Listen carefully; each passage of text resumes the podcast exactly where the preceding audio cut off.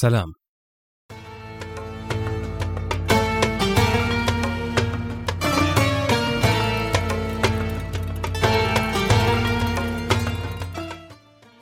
قبل البدء اسمحوا لي أن أشكر داعمين إضافيين للبودكاست. فريد نصار أسامة الصفدي رندا مخامرة رهف نصار بيان أبو دية ألاء ماضي نور وفرح. ومن مصر الأصدقاء شيماء جابر وألاء عمارة ومروى مجدي. هنالك تحديث سريع أيضا. اليوم سيتم إطلاق الباتريون الخاص بالبودكاست. الرابط موجود في وصف الحلقة. باتريون هي منصة داعمة لمقدمي المحتوى بشكل عام تمنح الفرصة لإشراك المستمعين في عملية صناعة المحتوى بطريقة أو بأخرى. الدعم الأساسي والأهم طبعا هو استماعكم لليالي ومشاركتها. ولكن Patreon هي طريقة أخرى لدعم هذا البودكاست. تحديث أخير قبل البدء بحلقة القراءة تحديث تحديدا لمستمعي SoundCloud. SoundCloud أو الغيمة كما أحب تسميتها تسمح برفع 180 دقيقة فقط بشكل مجاني وبعدها يتم الاشتراك بخدمة مدفوعة. لذا أقترح أن يتم الاستماع على منصات البودكاست التالية: لمستخدمي ال iOS، ال iPhone، Apple Podcasts، ولمستخدمي ال Android Google Podcasts، وعلى النظامين iOS و Android يمكنكم الاستماع للبودكاست على كافة تطبيقات البودكاست Spotify، أنغامي، Stitcher، Castbox وغيرها. قريبا ستتوقف حلقات الليالي من بودكاست ألف ليلة وليلة على SoundCloud. الآن إلى قراءة في حكاية الصياد مع العفريت.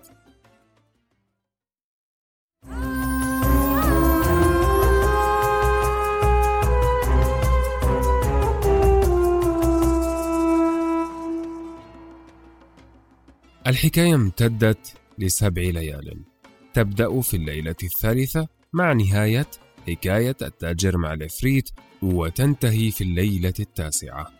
نسجت هذه الحكاية بحكاية رئيسية بالتأكيد وهي حكاية الصياد مع العفريت وتشابكت خيوطها مع حكايات أخرى.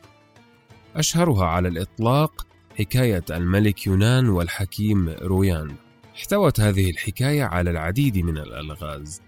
لتخلق من أي قارئ أو مستمع شخصا فضوليا فتجعله محققا يستمع لأدق التفاصيل في محاولة لخلخلة النص وفهم أبعاده فمثلا لماذا يرمي الصياد شبكته أربع مرات في اليوم؟ وكان من عادته أن يرمي شبكته كل يوم أربع مرات لا غير. وما هي حكاية أمام مع عاتكة؟ وما هي حكاية التمساح؟ كفى المسيء فعله ولا تعمل كما عمل أمامة مع عاتكة قال الصياد وما شأنهما؟ فقال العفريت ما هذا وقت حديث وأنا في السجن حتى تطلعني منه وأنا أحدثك بشأن قال للملك أيكون هذا جزائي منك فتجازيني مجازاة التمساح؟ قال الملك وما حكاية التمساح؟ فقال الحكيم لا يمكنني أن أقولها وأنا في هذه الحال ولماذا قرر العفريت أن يقتل من خلصه؟ نعم قرر العفريت ذلك بعد أن طالت المدة كما أخبر الصياد ولكن لماذا قرر أن يجازي الإحسان بالإساءة؟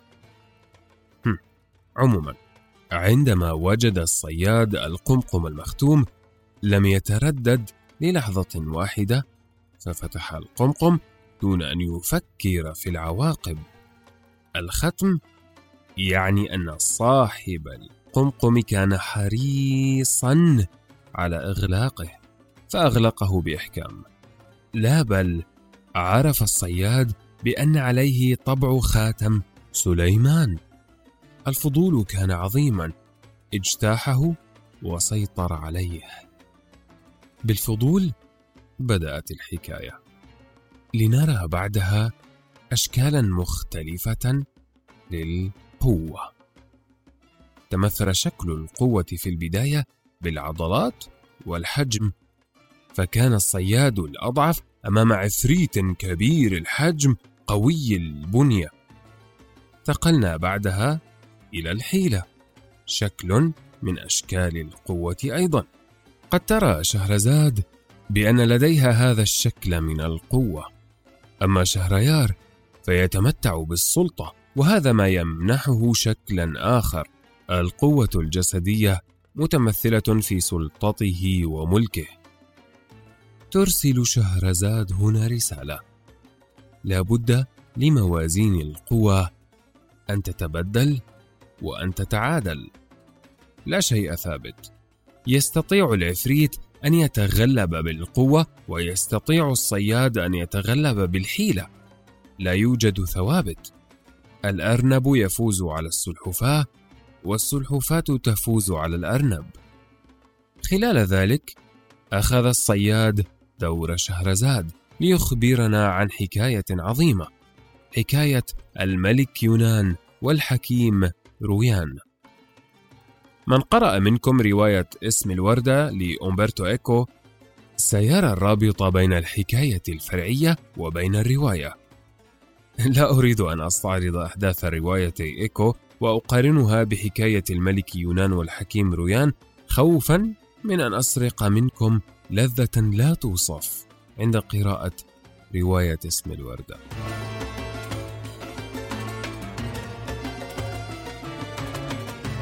المعرفة. المعرفة امتلكها الحكيم فعمل معروفا عظيما والمعرفة هي شكل من أشكال القوة. طمع الملك بالمعرفة. لذلك ظن أن الكتاب المسموم سيمنحه الحكمة الموازية للحكيم رويان إلا أن شكل القوة المتمثل بحيلة الحكيم ومعرفته استطاع أن يقلب الطاولة على السلطة لا يخبرنا الصياد بمصير رويان هل قبض عليه؟ هل تم إعدامه؟ هنا نقف قليلا لنفكر في ذلك لماذا روى الصياد حكاية مبتورة؟ هل العيب يكمن في سارد القصة؟ أم أن هنالك سببا آخر؟ نرى بأن العفريت يسمع وينصت لهذه الحكاية لا يقاطع الصياد إلا نادرا بعد سماع القصة يعد العفريت الصياد بغنيمة عظيمة إن هو حرره هذه المرة الخيار أصعب قال له العفريت أطلقني فهذا وقت المروءات وأنا أعاهدك أني لم أسوءك أبدا بل أنفعك بشيء ينفعك دائما. فأخذ الصياد عليه العهد أنه إذا أطلقه لا يؤذيه أبدا بل يعمل معه الجميل. يعرف الصياد ما بالقمقم لم يعد غريبا عليه. إلا أن صعوبة اتخاذ القرار تتمحور حول خوفه من انقلاب موازين القوى مرة أخرى. هذه المرة لن تكون مشابهة للمرة السابقة. ما يعيب القوي بالحيلة هو أنه غالبا لا يستطيع تكرار الفعل أكثر من مرة أمام الشخص نفسه. بل قد لا يعطي الفعل المكرر النتيجة ذاتها عند تغيير الأشخاص. إلا أن القوة البدنية قد تعطي النتيجة ذاتها يراهن الصياد رهان عمره ويدفعه فضوله مرة أخرى إلى المخاطرة لاختيار وعد العفريت إما أن يموت وإما أن يحصل على الغنيمة الغنيمة هم. أن يدله على بحيرة غريبة تحوي سمكا عجيبا لماذا لم يمنح العفريت الصياد الغنيمة بشكل مباشر؟ هل أراد العفريت أن يحرر الجزائر بالحيلة؟ قد يكون العفريت أضعف من الساحرة، لذلك أراد تحرير الجزائر بالحيلة صورة أخرى لموازين القوى لا تخفى التفاصيل على المستمع فالصياد يذهب إلى الملك يعطيه السمك تحاول الجارية أن تطهو السمك فتظهر صبية من الحائط من هي هذه الصبية؟ ولماذا تقول ما تقول؟ ولماذا يقول السمك ما يقول؟ ولماذا يظهر عبد في المرة الثالثة عوضا عن الصبية التي ظهرت في المرة الأولى والمرة الثانية؟ ولماذا كان كل هذا الحرص على ألا يؤكل السمك؟ وإذا بحائط المطبخ قد انشق وخرج منها صبية رشيقة القد يا سمك هل أنت على العهد مقيم؟ فلما رأت الجارية هذا غشي عليها وقد أعادت الصبية القول ثانيا وثالثا فرفع السمك رأسه من الطاجن وقال نعم نعم ثم قال الحائط قد انشق والصبية قد ظهرت وهي لابسة ملابسها وفي يدها القضيب. فغرزته في الطاجن وقالت يا سمك يا سمك هل أنت على العهد القديم فأحضر الطاجن ورمى فيه السمك بعد أن نظفه ثم قلبه وإذا بالحائط قد انشق وخرج منه عبد أسود كأنه ثور من الثيران أو من قوم عاد وفي يده فرع من شجرة خضراء. وقال بكلام فصيح مزعج يا سمك يا سمك هل أنت على العهد القديم وأنشد هذا البيت. إن عدت عدنا وإن وافيت وافينا وإن هجرت فإنا قد تكافينا. ثم أقبل العبد على الطاجن وقلبه بالفرع إلى أن صار فحما أسودا. ثم ذهب العبد من حيث أتى.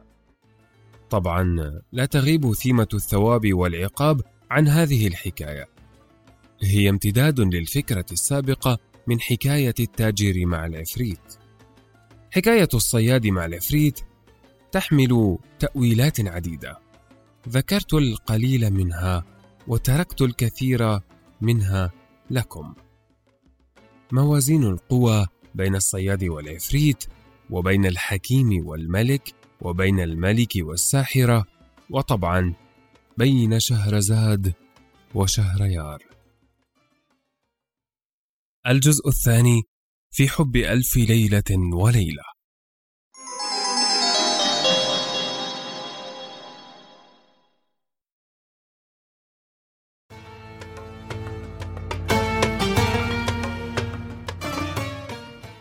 سنتحدث في هذا الجزء عن الملحن الروسي ريمسكي كورساكوف. قام كورساكوف بتأليف شهرزاد المتتابعة السيمفونية اعتمادا على قصص ألف ليلة وليلة والتي تكونت من أربع حركات.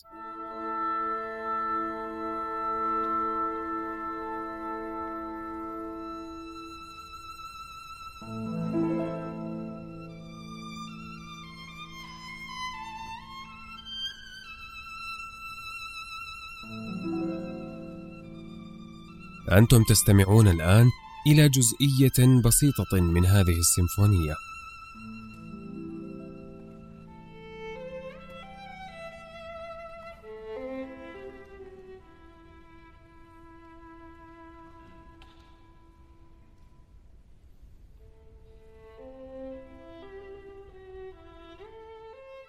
كان كورساكوف مولعا بالأسطورة الروسية القوقازية والفولكلور والأغاني الشعبية والابتهالات الدينية ولم يخمد هذا الولع يوما ما بل إن جل ما أنتجه كان نتيجة له.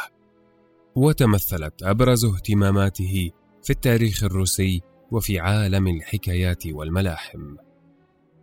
إذا ليس غريبا أن تلهمه حكايات ألف ليلة وليلة. أترككم مع ريمسكي كورساكوف وسيمفونية شهرزاد.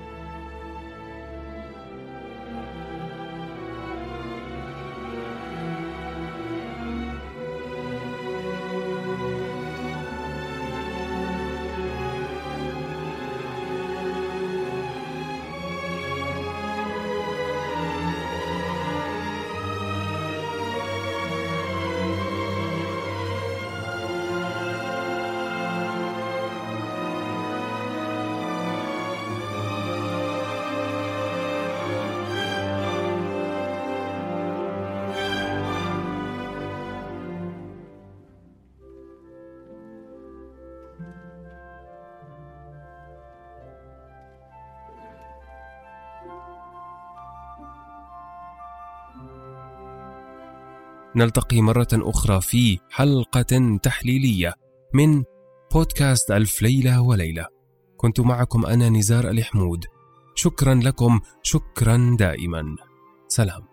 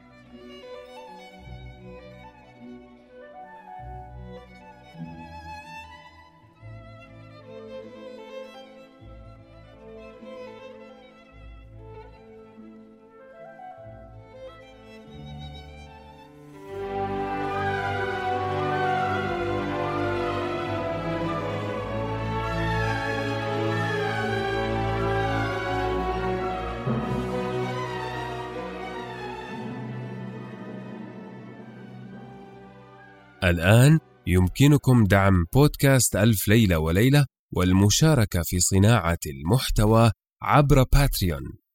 الرابط موجود في وصف الحلقة. شكرا لكم شكرا دائما.